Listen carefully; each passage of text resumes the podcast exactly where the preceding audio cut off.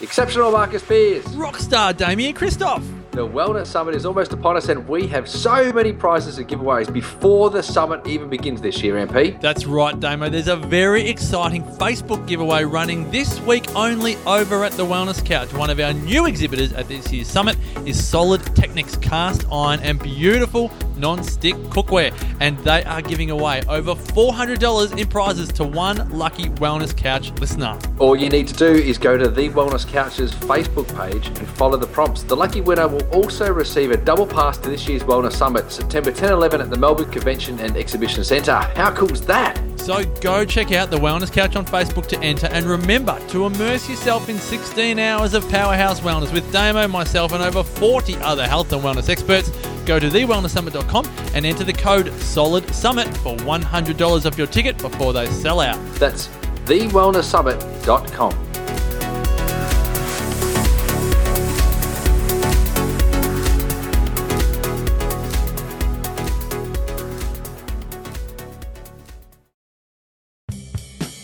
TheWellnessCouch.com, streaming wellness into your lives. Welcome to Backchat, exploring the five pillars of health with Dr. Paul Bergamo and Dr. Anthony Coxon.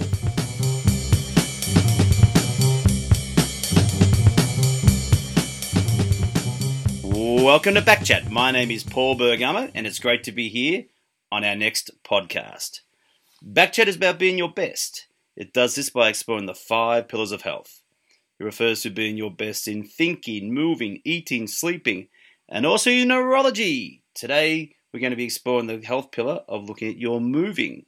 As always, it's a great pleasure I introduce my fellow chiropractor and co-host, Anthony Coxon. G'day, Anthony. How are you going? Hi, Paul. Great to be here. Another Yes. podcast, another interesting to- topic. It is actually, you know, because we like to segue, don't we? We like to sort of have a part A and a part B. We had that with Ted Carrick, part A, B, and C, and uh, today I think we're sort of having a bit of a con- continuation from podcast 14 with Tony Mazzarotti. Yes, and Tony was, of course, a podiatrist, so it was the first time talking about chronic foot pain. And uh, today we get the opinion of uh, a different health professional, an orthopedic surgeon, and get their viewpoint on it. And uh, I'm really looking forward. I think this will be really interesting. Excellent. So without further ado, let's introduce Sasha. Sasha completed his schooling and medical studies in Melbourne, graduating with honours prior to undertaking his specialty training in orthopaedic surgery in New South Wales.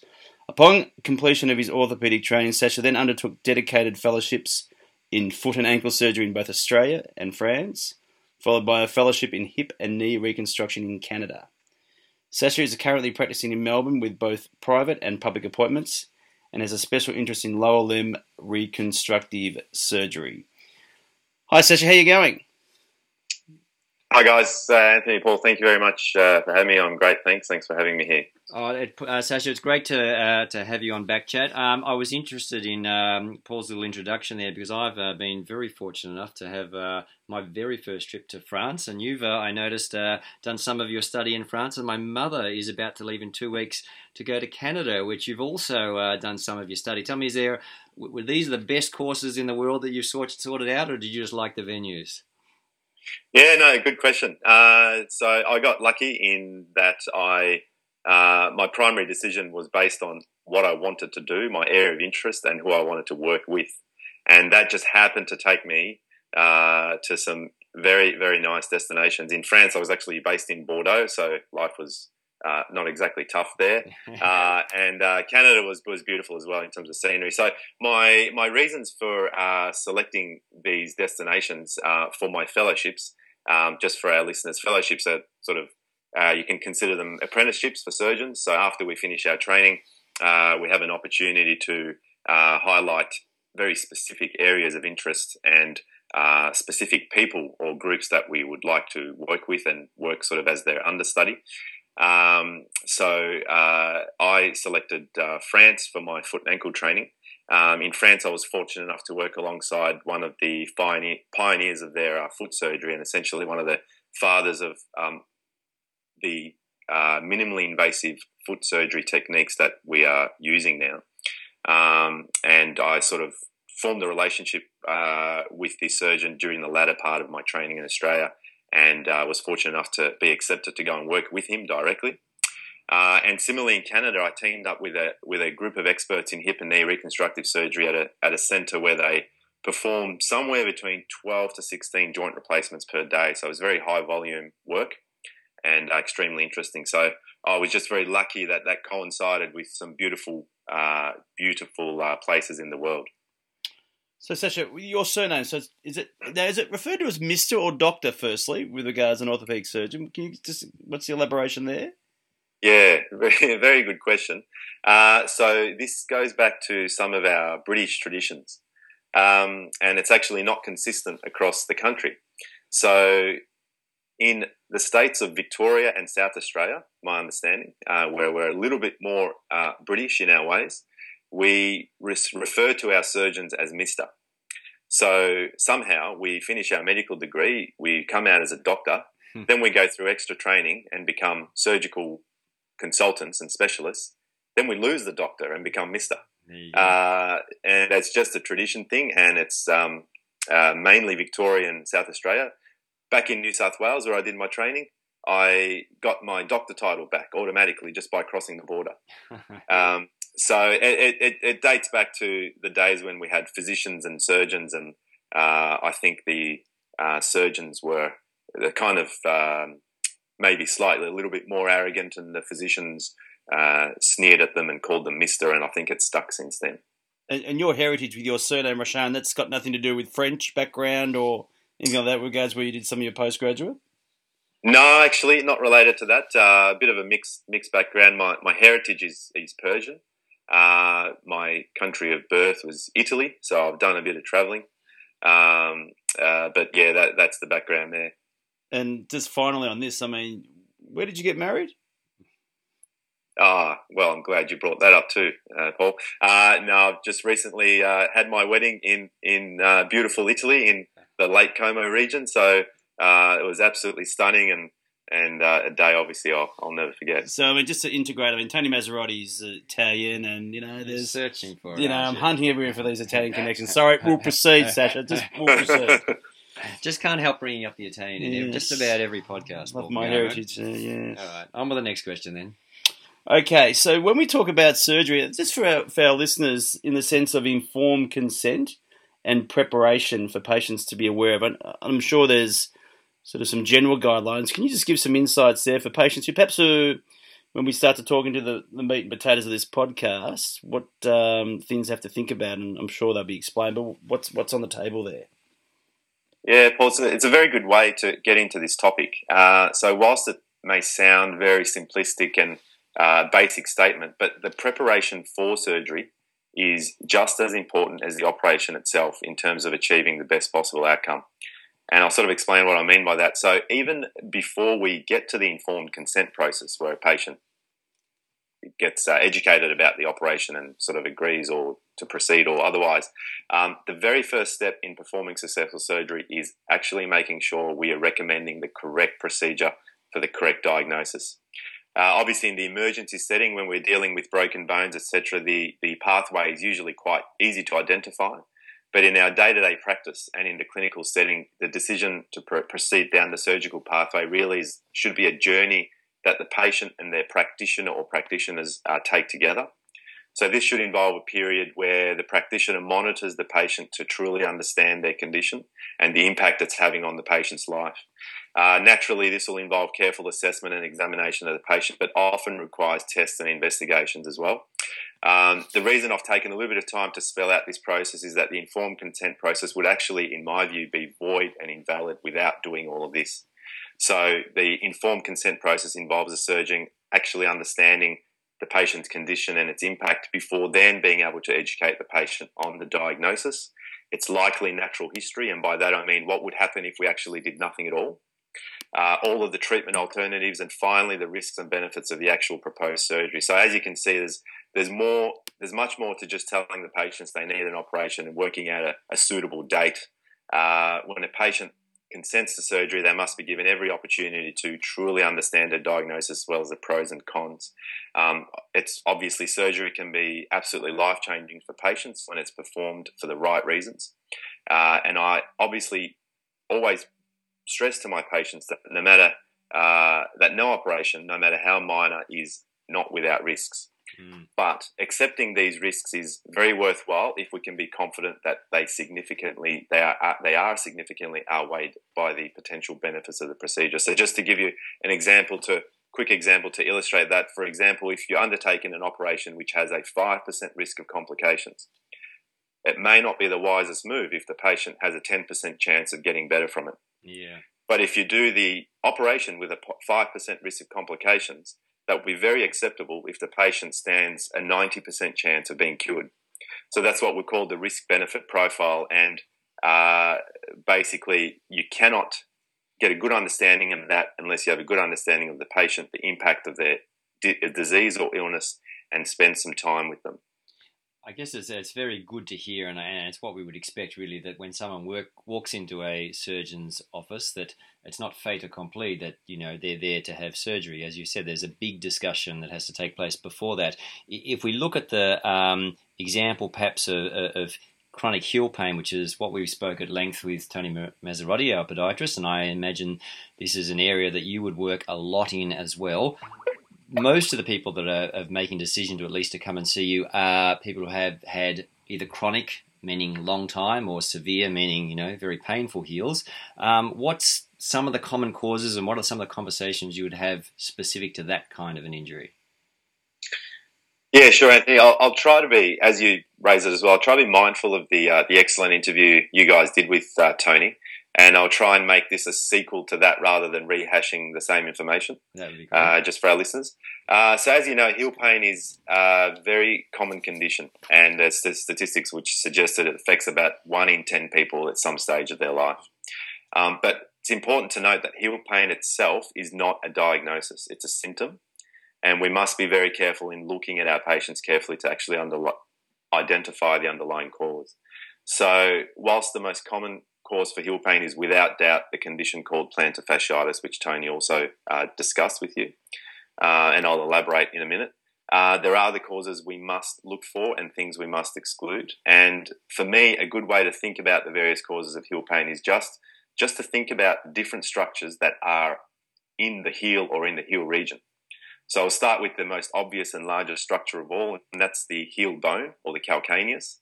Um, the bone itself can be a source of pain, especially in the case of uh, what we call stress fractures. Uh, the heel bone is actually the second most common site for stress fractures in the foot. Um, I won't go into the detail of stress fractures too much, that's a whole topic in itself, but that's one potential cause. The other structures around the heel which can be sources for pain are one, the nerves around the heel. Uh, there are various nerves that run on both sides of the heel, and a couple of them in particular pass through little tunnels, uh, at which point they can become trapped or squeezed, giving rise to pain. This is a little bit like carpal tunnel syndrome, but around the heel. Mm-hmm. Um, the other the other structures in and around the heel, which again can give rise to pain, are joints. So just like you have your knee joint and hip joint and large joints, which can develop arthritis, you can similarly develop the same kind of arthritis or degenerative changes in the little joints around the foot and the heel. Uh, and uh, finally, uh, there's what we call subcutaneous fat. In simple terms, there's a layer of fat just under the skin in the heel at the sole of the foot. Typically, this is quite thick and tough, uh, and it's absolutely critical in cushioning the heel bone off the ground. If this layer loses its toughness or thickness, then it's no longer effective as a cushion, and the patients will experience uh, pain when the heel strikes the ground. So, uh, whilst the causes for heel pain can be quite varied and relate to, to uh, very different and distinct structures, uh, they also often cause, they are also characterized by very distinct uh, features.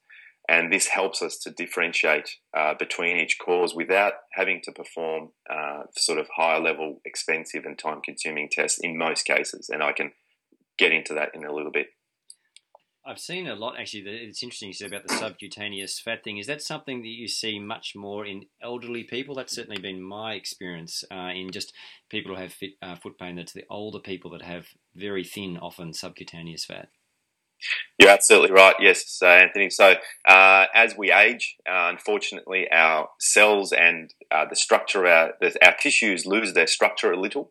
That includes bones, muscles, tendons, and as well as the fat that normally sits under the skin.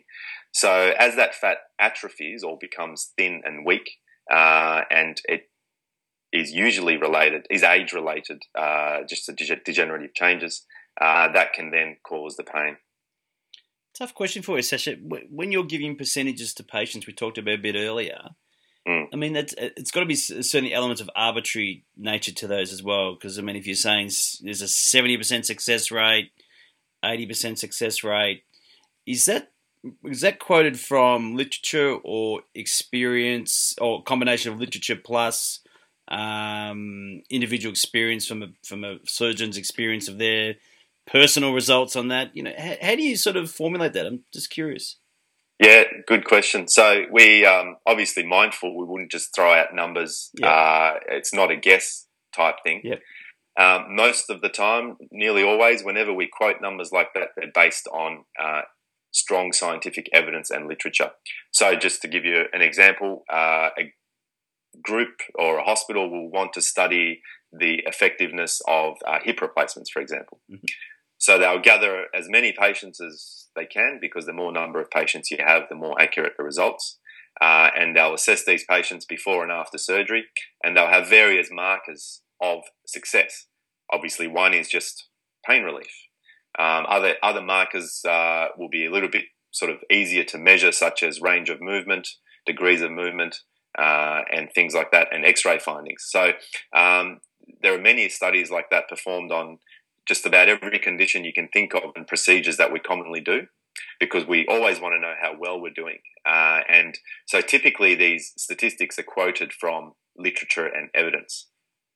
Yep, gotcha. Uh, but then I suppose, like everything, then you you go through your dissection, and then suddenly you might find stuff you've never seen before. Oh, you know, the anatomy might be varied, etc., etc., which may, I suppose, change that prognosis potentially. Or, Yes. I mean, yeah, Yeah, no, again, very good point. This is, I guess, it's one of the aspects of medicine and Yeah. surgery. Uh, Yeah. And as health practitioners, uh, we must accept, acknowledge, and explain to our patients that the, the body and each patient is different.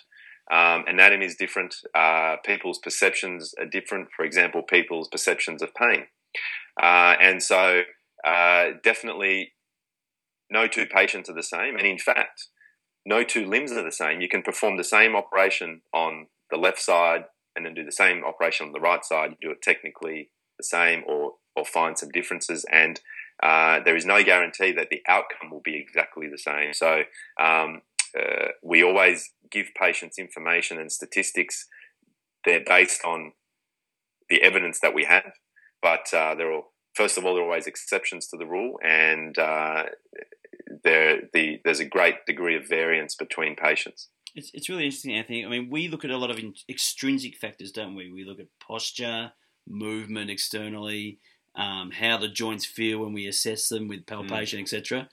But what Sasha's talking about is that sort of intrinsic. You know, when we cut through the skin tissue, we go in.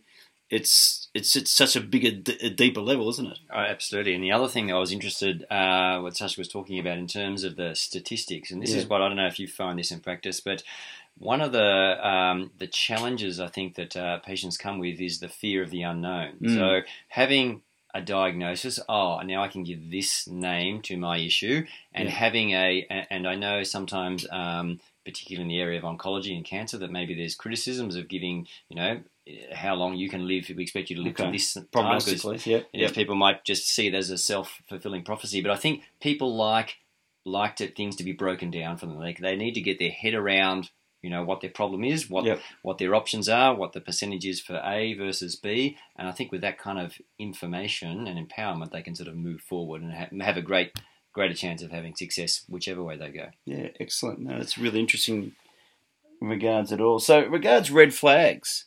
So, what are some red flags? Maybe you can explain what red flags means for our lay listeners, and uh, what what what red flags to watch out for, Sasha. Sure. So for me and uh, amongst health practitioners, red flags for us are things that uh, ring alarm bells. You can think of it that way. Uh, things not to miss and things that can be potentially dangerous.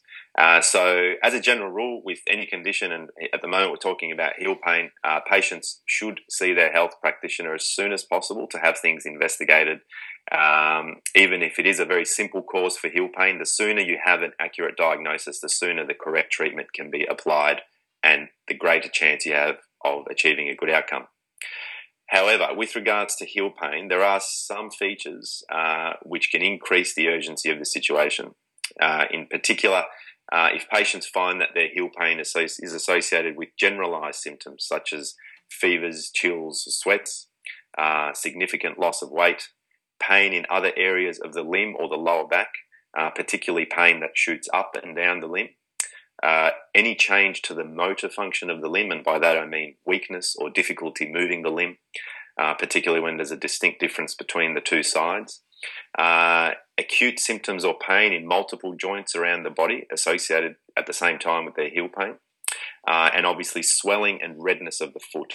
Um, in most of the common causes of heel pain, we don't typically get a lot of that.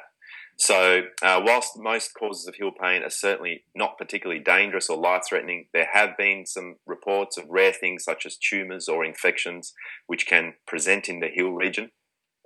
Uh, and any of the features I've just mentioned above should alert patients to seek uh, urgent attention.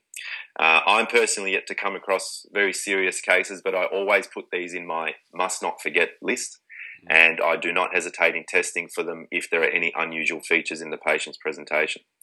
And finally, uh, sometimes we need to look further up the leg. And again, I think Tony mentioned this uh, to identify the source of heel pain. Um, uh, I'll just mention it briefly, but the spine absolutely can be a source for the heel pain. The long nerves, which give us feeling around the heel and the foot and the ankle, uh, actually originate up at the spine level, and a pressure on these nerves uh, up there from things such as a bulging disc or arthritis in the spine can certainly manifest as heel pain. Uh, typically, however, this pain is also associated with radiation down the back of the leg and the buttock and uh, and, and uh, features such as that. Um, and that's all fantastic. Um, you've mentioned a few things there. We've gone through, you've mentioned three things in terms of uh, possible stress fractures being a, a source of heel pain, a, a, nerve entrapment like a tarsal tunnel syndrome, the subcutaneous fat issue, and then, of course, all the potential nasties that, while they're rare, you know, you and whoever's seeing the patient needs to be very aware of those things. Um, and of course, we're about to speak, I'm going to get into in a bit more detail about plantar fasciitis, but you obviously have to do a series of tests to distinguish and make your diagnosis. What's a typical barrage of tests that you would do for a um, someone who presents with chronic heel pain? Sure.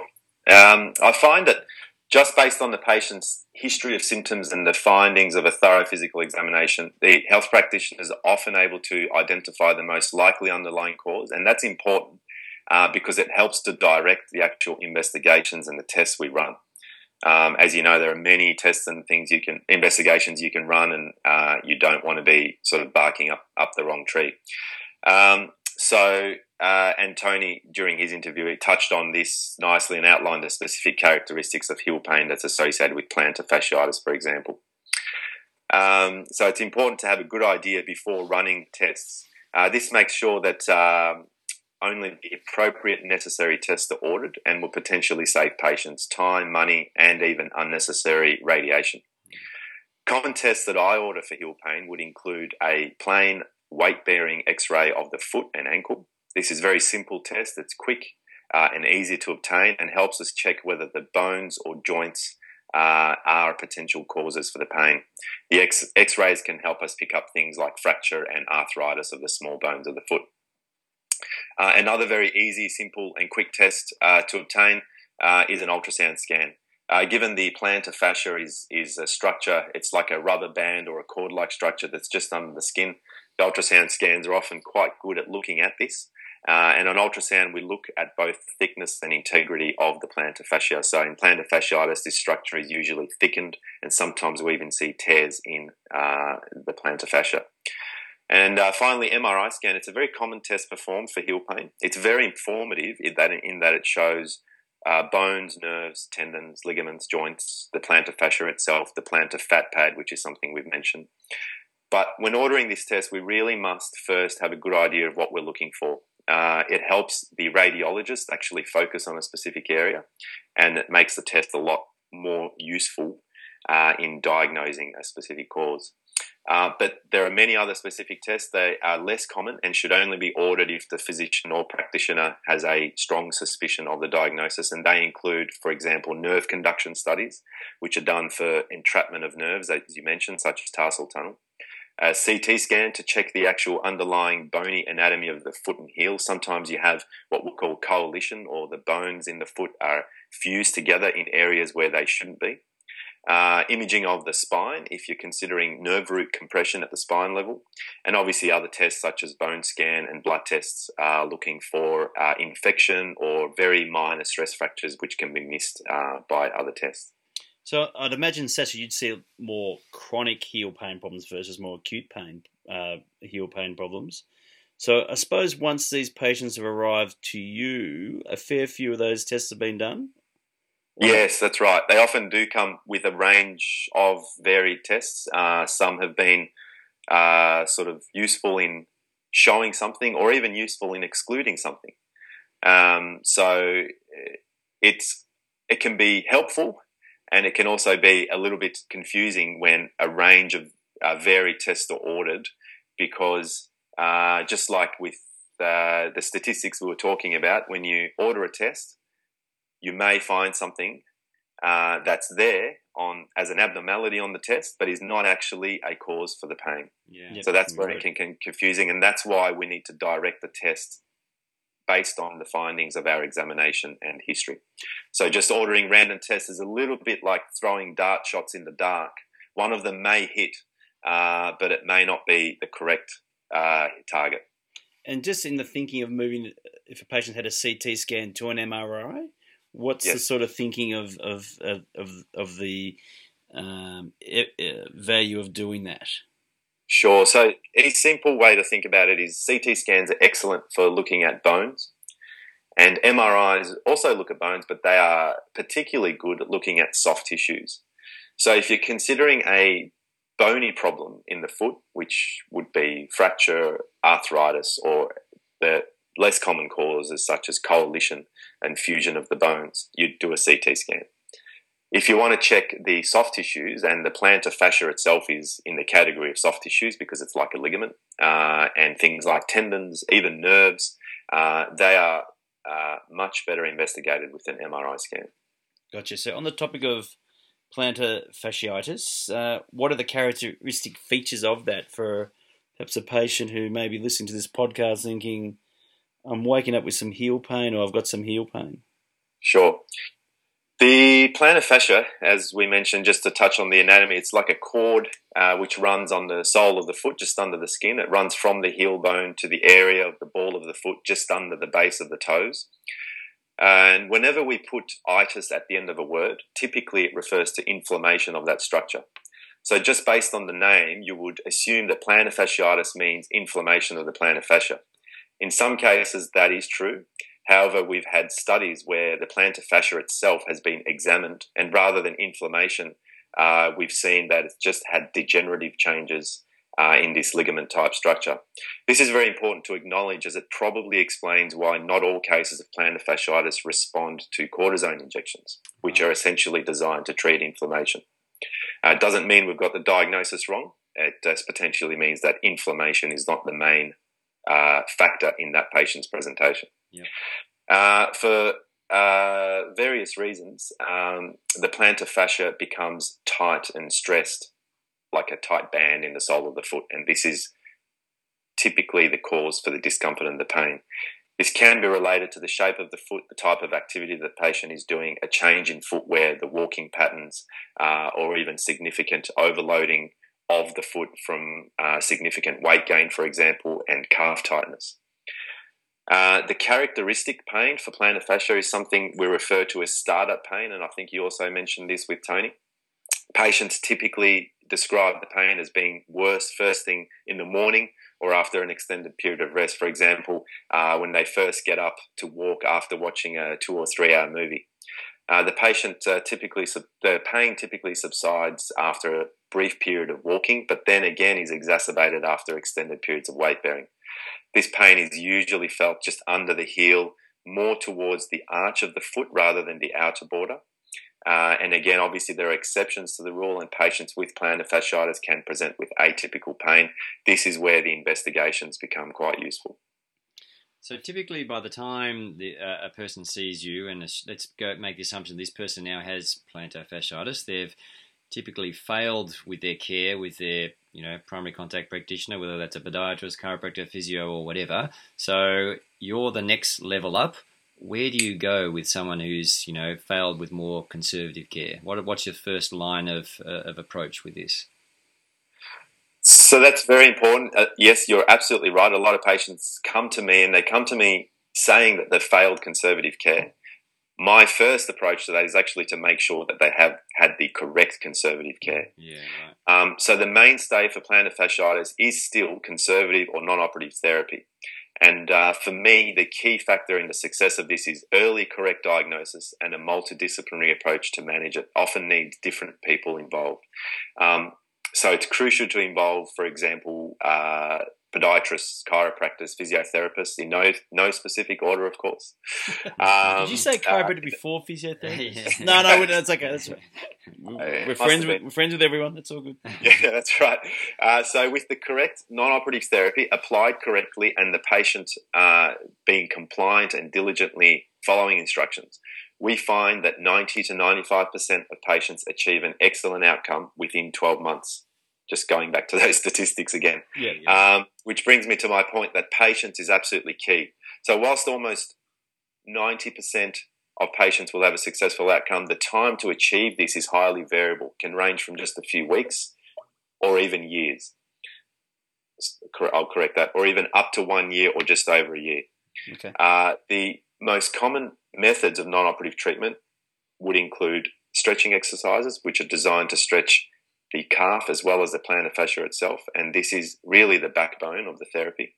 Uh, simple oral analgesia, which not only help patients with their day to day pain from the plantar fascia, but will also help them to perform the prescribed physical therapy. Uh, massage, shockwave therapy, and obviously cortisone injections. Uh, these should be typically provided, the cortisone injections, under ultrasound guidance so that the injection is applied to the correct region. Uh, during this, the other key factor is that during this period of treatment, the patient should be under careful and regular watchful eye of their health practitioner or practitioners. Uh, typically, when patients come and say the conservative or non operative therapy has failed, I find that there's been a history of some contact uh, with a health practitioner, uh, and then the contact has stopped after about two or three sessions. And the patient comes to me and says, Well, I had some exercises for a brief period and it didn't get better. And so here I am having failed conservative therapy. For me, that's not a failure of conservative therapy. It just hasn't been applied in the correct environment. Uh, so for a very small percentage of patients, that 5 to 10% who go through the correct treatment, non-operative treatment, and do not achieve a satisfactory outcome for all of the above, then uh, we do consider surgery. Um, I can get into that in more detail in a little bit, but essentially the surgery is is aimed at releasing the plantar fascia or the tight band in the foot to relieve that tension. Anthony, the reason why I got, as we say, Mr. Roshan on, on the show is because I heard him speak recently and he spoke to a group of chiros and what his message that came across was a real good example how we probably get there's a bit of a misnomer about the fact that a patient goes to a surgeon here's the list we get them in we cut them up and we move on sort of scenario. And, mm. and that's why I really loved Sasha's message back then and more so as well today because what he's demonstrated there is that there's a lot of stuff that goes beforehand and even to, even to make sure that there is the correct failure of conservative therapy. Because you know we know we see patients. Yeah. we may give a prognosis saying well this problem here from a back perspective or a foot perspective is going to be a four to six week type recovery. Mm. And a patient might see us for one week. We haven't got a result and they go well the chiro failed. Mm. Well actually no. It's the fact that the the natural history and the prognosis is you need to be doing these exercises or this treatment for this period of time. And once you've done that, if it hasn't worked, well, that's we have to concede. We've got to look at something. What do you think? Oh, well, I think it's very important, especially with chronic conditions. You know, whether Yeah. we're talking about a plantar fasciitis, where we're talking about a uh, rotator cuff injury, you know, these things that tend to have long healing times. It's uh, sometimes seeing uh, whether it's a second opinion, and certainly in the case of uh, Sasha, getting a specialist opinion. Sometimes it's just the the confidence of knowing, okay, hang in there. You know, where this is the track that we're going to go down, and then only if that fails, then we do do we step it up. So yeah, that's that's important. So, in cases where you describe where you feel the patient hasn't gone through an appropriate length of conservative therapy. What what do you say to those patients specifically, Sasha? Yeah, absolutely. So um, you've uh, got to sort of take a step back and sometimes start at ground zero again. Um, obviously, first and foremost, you want to make sure that the findings are consistent with the diagnosis. So go back again and make sure did we get the diagnosis right? Um, most cases we have, and then go back and try and find out where things fell apart. And it's absolutely not about blaming the patient or the practitioner. Uh, sometimes it's just the failure of of uh, communication to get mm. the message across or understanding of the patient.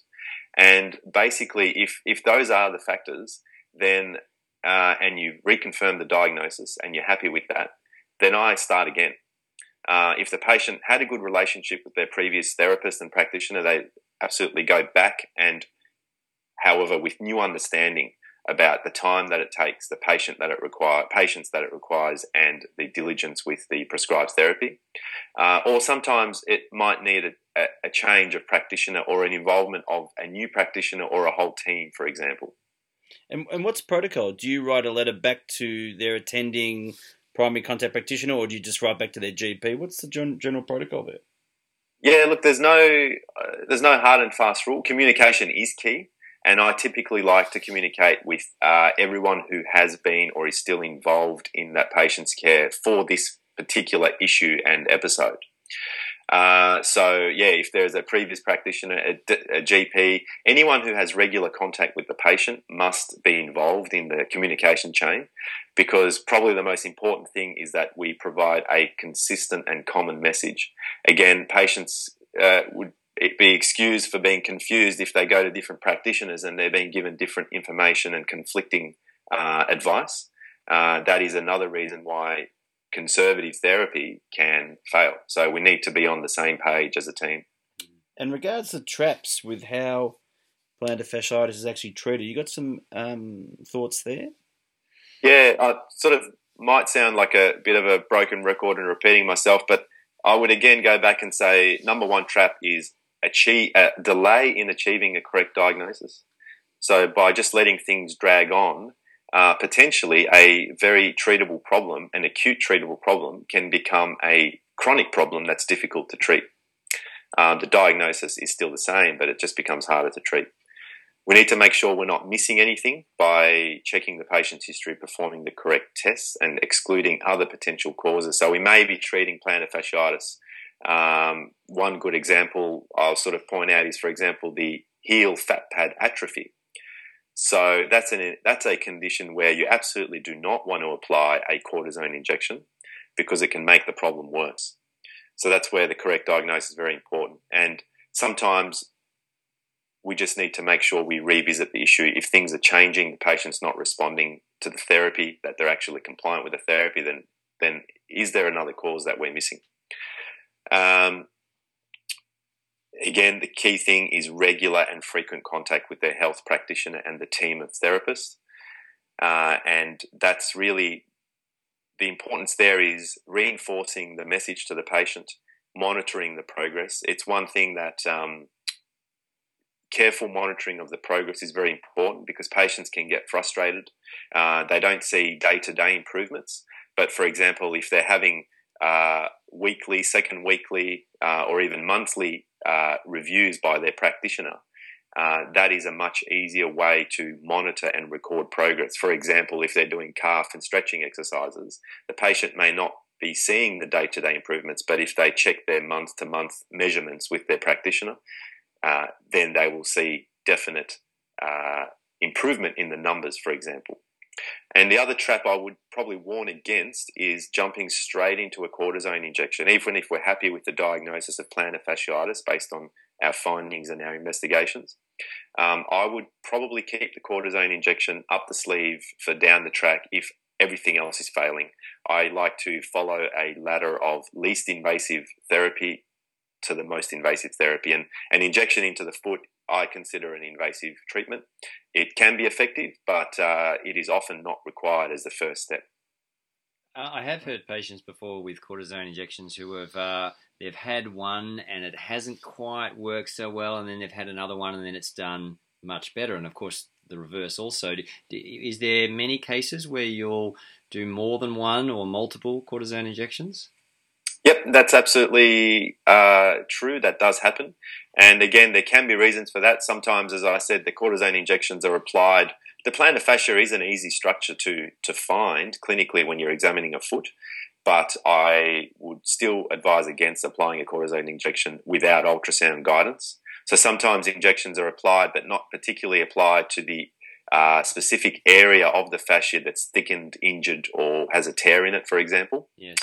Um, so making sure it's done under imaging guidance or an ultrasound is is crucial. And yes, you do find variable response, and and um, sometimes it's hard to explain. I've recently seen a patient who had plantar fasciitis on one side, had one injection, and uh, had complete resolution of his symptoms on that side, uh, and is completely asymptomatic. Now he's having similar symptoms on the opposite side, and they're not responding to the uh, cortisone injection. So, um, as I said, that that probably relates to uh, how much of the plantar fasciitis is actually an inflammatory problem. So, it's, if it's not primarily inflammatory, the cortisone injection is unlikely to bring about significant improvement.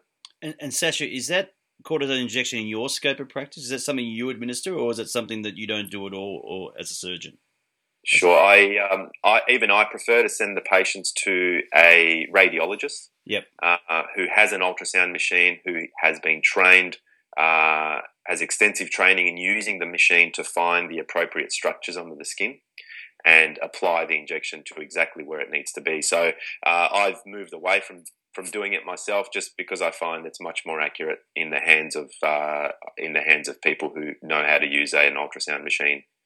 Okay, great, thank you. Okay, so now we now Mr. Smith has uh, he's had his chronic plantar fasciitis. Uh, we're very confident in the diagnosis. He's been very compliant and diligent with his uh, exercises. He's seen the right people from a conservative uh, point of view as in terms of practitioners, but plantar fasciitis is still severe and persistent. Where do we go surgically with Mr. Smith? So, Mr. Smith is now a good candidate for surgery mm-hmm. uh, because he has tried everything, he has been diligent with everything, and uh, we have the diagnosis correct, and unfortunately, that therapy has failed. So, this is one setting where uh, we do look to surgery as a, a, possible solution. And the operation performed typically is called a plantar fascia release. Uh, as I mentioned earlier, the major underlying problem is that the plantar fascia is tight, thickened, and may or may not be associated with the inflammation. So, plantar fascia release essentially involves cutting that cord or the plantar fascia to decrease the tension in that region of the foot and the tension in that particular ligament, if you'd like to think of it as a ligament. Uh, traditionally, the procedure was taught and performed as an open surgery, and what I mean by that is we actually create an incision to open things up, and the incision is made along the inner border of the foot near the arch. Uh, more recently, we've been performing the plantar fascia release using an endoscopic method, which is what most people refer to as keyhole surgery. This method involves making one very small incision of about three to five millimeters on each side of the foot close to the heel. Uh, we then use these small incisions to pass a small camera through. The camera allows us to visualize the plantar fascia on the TV screen, and under this vision, we pass a small blade through uh, the thickened band and release the fascia or, or cut the band.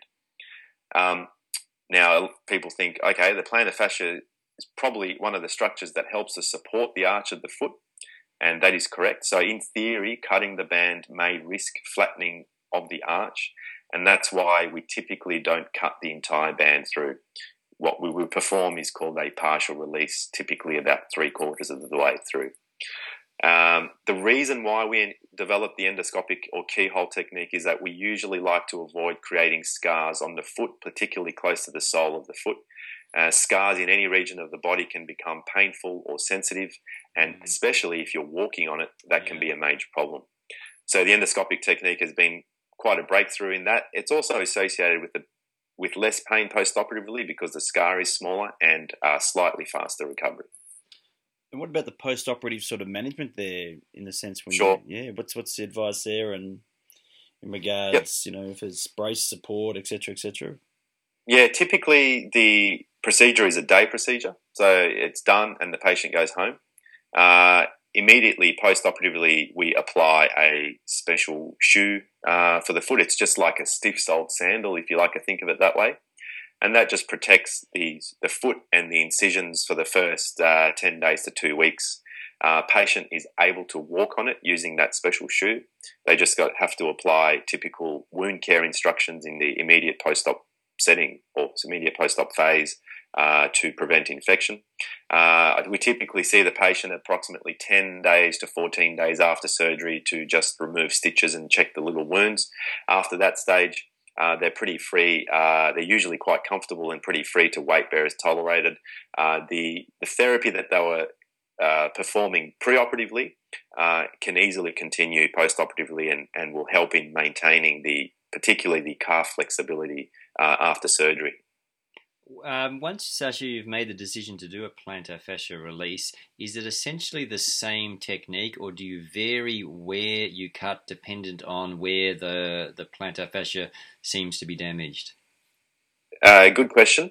We typically perform the surgery in the same region just about every time, yeah. and the and the reason for that is that it's it's the safest place to release the fascia right. in terms of potential damage to uh, nearby blood vessels or nerves or muscles and tendons and thing and the important structures in the sole of the foot.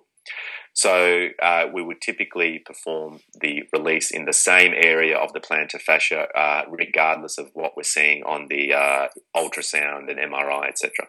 And so Mr. Smith has now had his surgery. What what statistics are we going to give him? What's his uh, chance of recovery, and how long before he's uh, up and walking about again? Nice, nice question. um, so, Mr. Mr. Smith is very. I'm very concerned about Mr. Smith. I want to make sure we get it right for him. Did you realise that he, Mr. Smith, was a statistician? yeah. Right, so he's walked in here, and Paul Sasha, he's going. He's got his stats already there, and and he's uh, ready for uh, the the answer to this question. Yeah, Mr. I imagine Mr. Smith probably would quote the statistics to me before I had a chance to explain it to him. But, uh, so. but uh, Google University uh, says yeah. we, uh, t- as I said, we allow the patients to weight bear and walk immediately. Uh, the special shoe is uh, worn for the first 10 to 14 days. After that, the patients are usually comfortable enough to go to their regular shoes. Usually, it's a supportive type shoe, like a sports shoe, um, that's going to support the foot and the arch. Uh, and in terms of uh, weight bearing and exercises, it's really a matter of um, of their pain. And whenever they're comfortable enough, they are free to perform uh, exercises and their usual duties. Uh, there's no real period post-operatively where we have to protect them or immobilize them or stop things moving. Uh, so it's quite good in terms of getting back on track uh, almost immediately after surgery. In terms of statistics of the operation, uh, again, just quoting the literature evidence, uh, it's typically associated with a successful outcome in about 70% of patients. So it's not up there at our 95 success rate operation, and that is one of the reasons we don't jump to surgery the first time we see these patients. Uh, when we know that the conservative measures have a 90 to 95% success rate, uh, we know we're going to fix most patients down that path. And of those 5 to 10% that fail there, then we know we're going to have approximately 70% uh, chance of success with operation. And what about with the age of the patient, Sasha? I mean, if you've got a 40 year old versus a 60 year old, does that, Mr. Smith, who's you know changing his statistics around a bit, does that change his numbers? Is it do you have a more favourable outcome with someone who's younger, better recuperative powers versus someone who's older, or what's the, what's the thoughts there?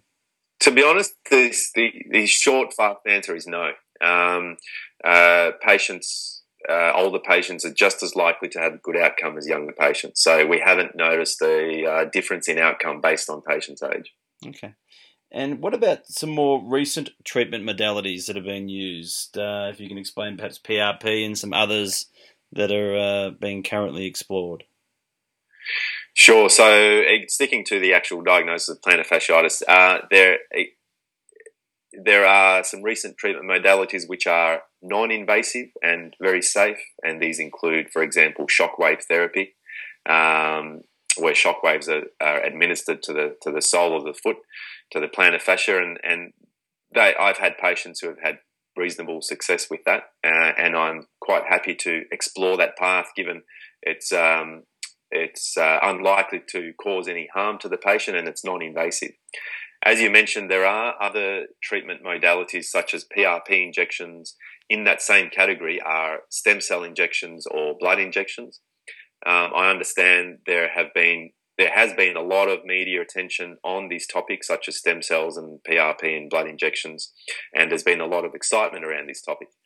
Uh, in theory, uh, there is some good explanations of why and how it may work by administering uh, the blood cells or plasma or stem cells to a region which is degenerative uh, and uh, inflamed. The theory is that it helps to regenerate that tissue back to more normal tissue. Mm-hmm. Now, we have to be careful here. That's a very broad understanding, and it's a somewhat vague understanding. Uh, to date, uh, we haven't had any strong scientific studies or strong scientific evidence to prove that these therapies uh, actually work. We have had anecdotal evidence, which just means individual patients coming back saying, I had a good result. We've also had patients coming back saying, I haven't had any uh, symptom relief, any pain relief uh, from the PRP or stem cell injection. Uh, the other thing I just want to bring to uh, everyone's attention is that the because of the excitement around this, I guess you can call it new technology with stem cells, uh, it's been applied quite widely to other areas of the body, such as injections into the knee or other joints in the body, uh, and also for cosmetic reasons. There have been some recent uh, reports of, of bad outcomes, not necessarily related to the foot or, or joints of the body, uh, and these are being investigated. And uh, quite recently, over the last few days or week, the Australian College of Sports Physicians has actually released a position statement, uh, which uh, our listeners can find on the website of the Australian College of Sports Physicians, uh, which uh, outlines their view of, of stem cell therapy uh, in that it is still at what we call an experimental phase. So it's not a proven therapy, uh, but it is something that we're looking at in terms of its effectiveness. Uh, that's really the advice I would give to patients if and when they're considering this type of treatment. Uh, it is still essentially experimental and, and unproven. It's really interesting to, in today's world of evidence-based medicine, Sasha. You know, there's uh, callings for you know, high-level evidence, RCTs, etc., etc., for us to do anything. In the, in light of you know PRP and you know really some sort of low-level evidence, is there sort of is there elements within political medicine, for instance, saying that these shouldn't be utilised at all because of the fact that the evidence is of a low level?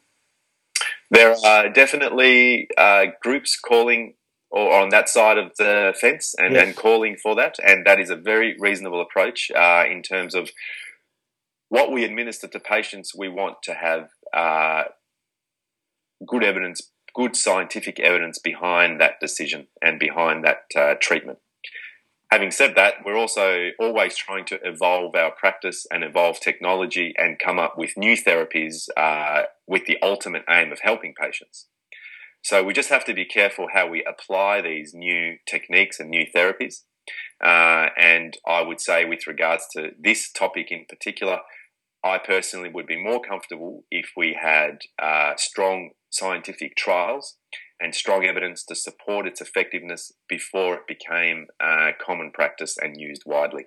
And, and I think it's interesting because, and I suppose the safety profile is a critical element here, isn't it? Because I'd imagine too there'd be a lot of plateauing of moving things forward if we find that if we have to run long clinical trials over years and years and years, then a lot of this stuff, I suppose, won't be out there to be explored Obviously, a patient needs to have informed consent to be explained. This is the protocols, these are the risks. You know, intellectual honesty stating that maybe the, the evidence is low here, but if the patient wants to uh, go through with what's been advised as an application or treatment, but the, the, safety profile is the critical part, I'd imagine, because you know if the safety profile starts to be questioned, then that sort of experimentation based on anecdotal evidence becomes perhaps a bit risky. Is that how it's perceived? that you you've absolutely nailed it, uh, Paul. That's that's exactly how it, it is perceived and how it should be.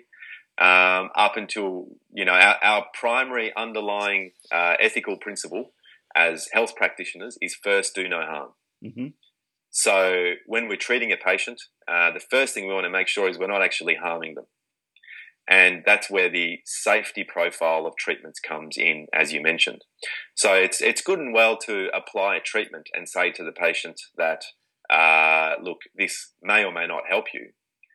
If it's not a harmful treatment, then potentially the worst case scenario is that you have the treatment and you get no better, but at the very least you get no worse.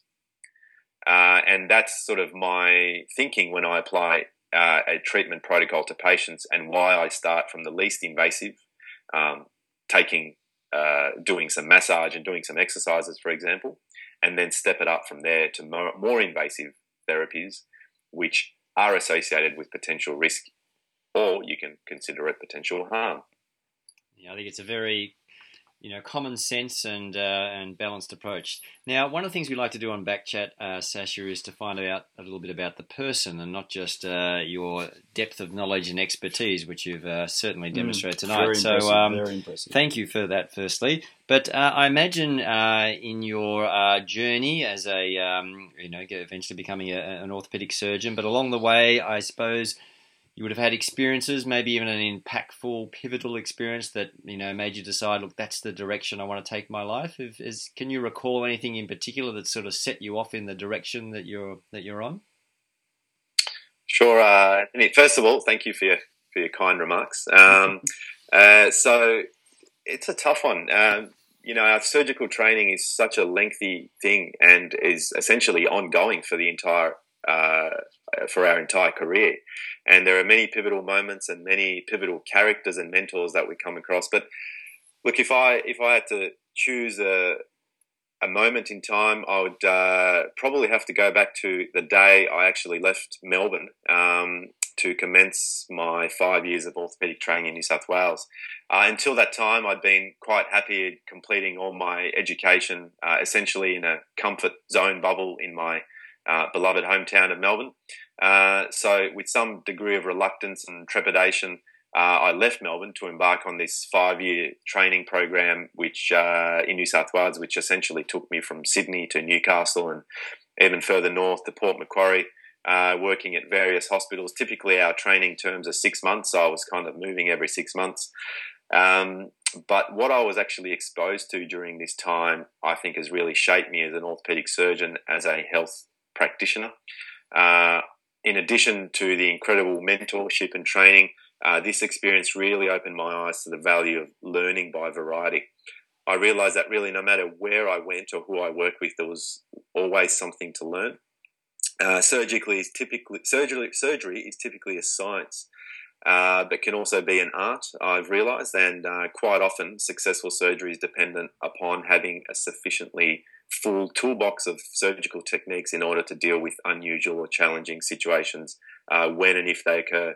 So, having discovered this, uh, following my interstate experience, I then uh, continue to broaden my experiences with time spent working in the United States and obviously France and Canada, which we've already touched upon. Uh, whilst I've now returned to Melbourne to bring this experience back home, the, the point of ongoing learning uh, through varied experiences and interaction with with uh, people of uh, different backgrounds has not been lost, and I continue to seek valuable opportunities both locally and abroad.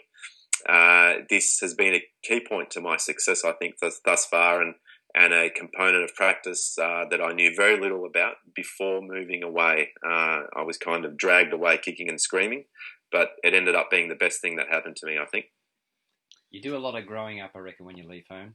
I, I found that with uh, my experience of life and just about everyone's. You know, there's that, that bubble that you were talking about. Um, it's a fantastic place to be in terms of security and love and all that. But you do your growth when you're uh, when you're challenged, don't you? I think when you're stretched and pushed, and you know, suddenly you have to make your own decision. We're not talking professionally here; we're talking, you know, Life skills. life skills, those sort of components. But you know, it's very interesting what Sasha's described, though, isn't it? Because there's a lot of messages in what he's talked about here. It's the, you know the key part of mentorship. You know, Mm. we've seen in practice And you, you've been going a bit more than me, Anthony. Oh, fo- not- 45 years?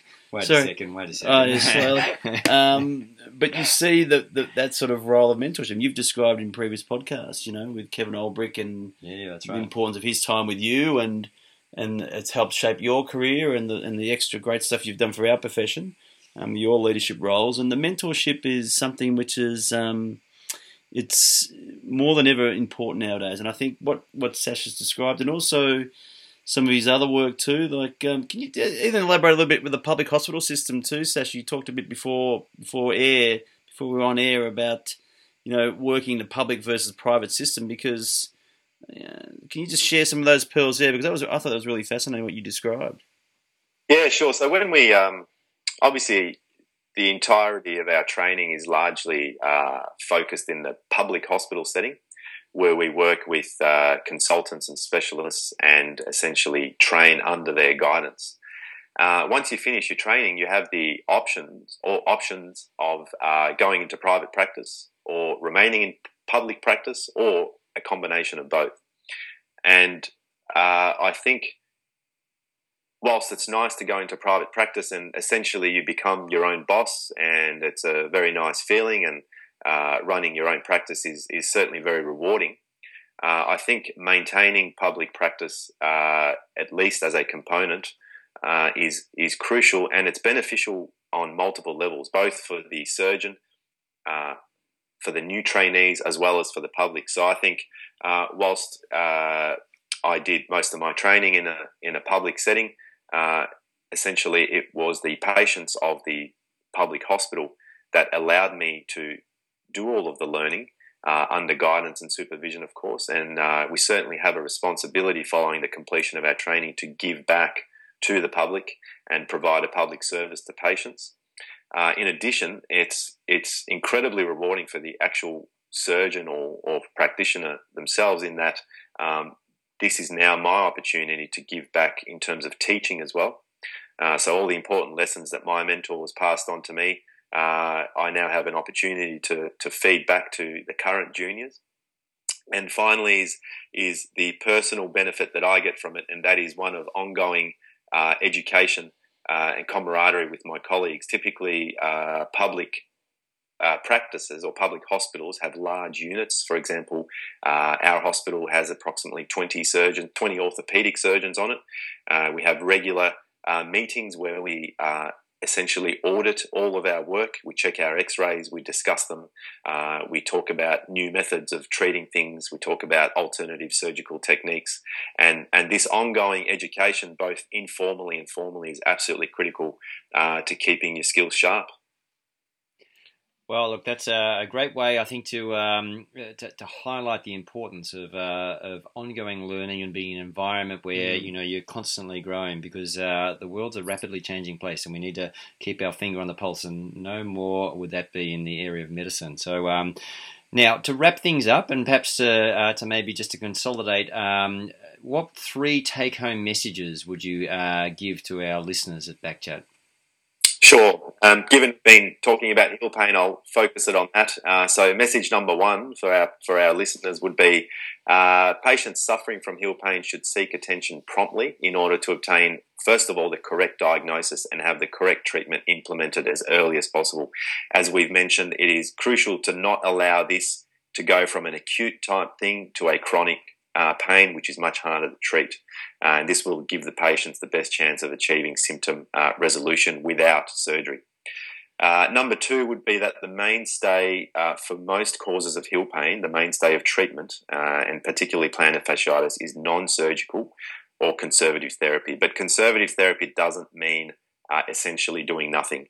in fact, conservative therapy can be more involved, more labor intensive, and and uh, more time consuming uh, than the surgical procedure.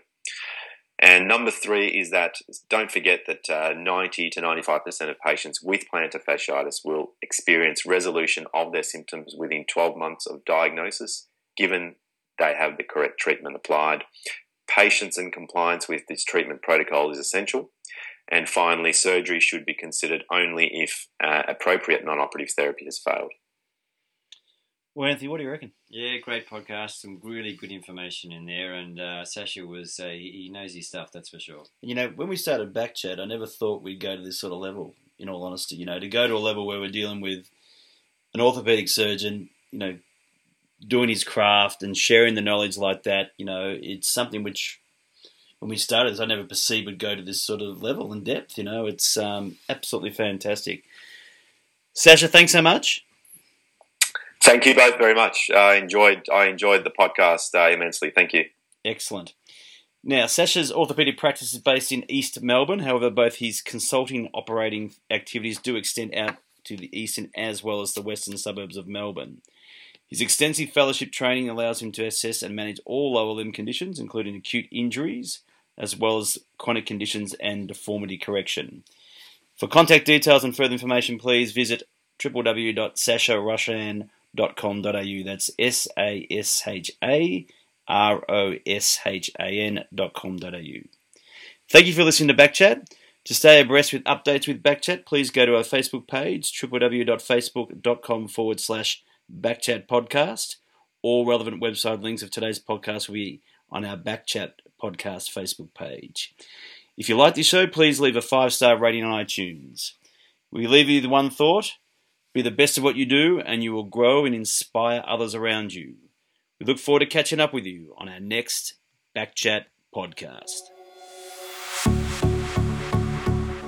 This has been a production of TheWellnessCouch.com. Check us out on Facebook and join in the conversation on Facebook.com forward slash The Wellness Couch. Subscribe to each show on iTunes and check us out on Twitter. The Wellness Couch, streaming wellness into your lives. Whilst the Wellness Couch presenter endeavor to provide accurate and helpful information to their listeners, these podcasts cannot take into account individual circumstances and are not intended to be a substitute for health and medical advice from a qualified health professional. You should always seek the advice of a qualified health professional before acting on any of the information provided by any of the Wellness Couch podcasts.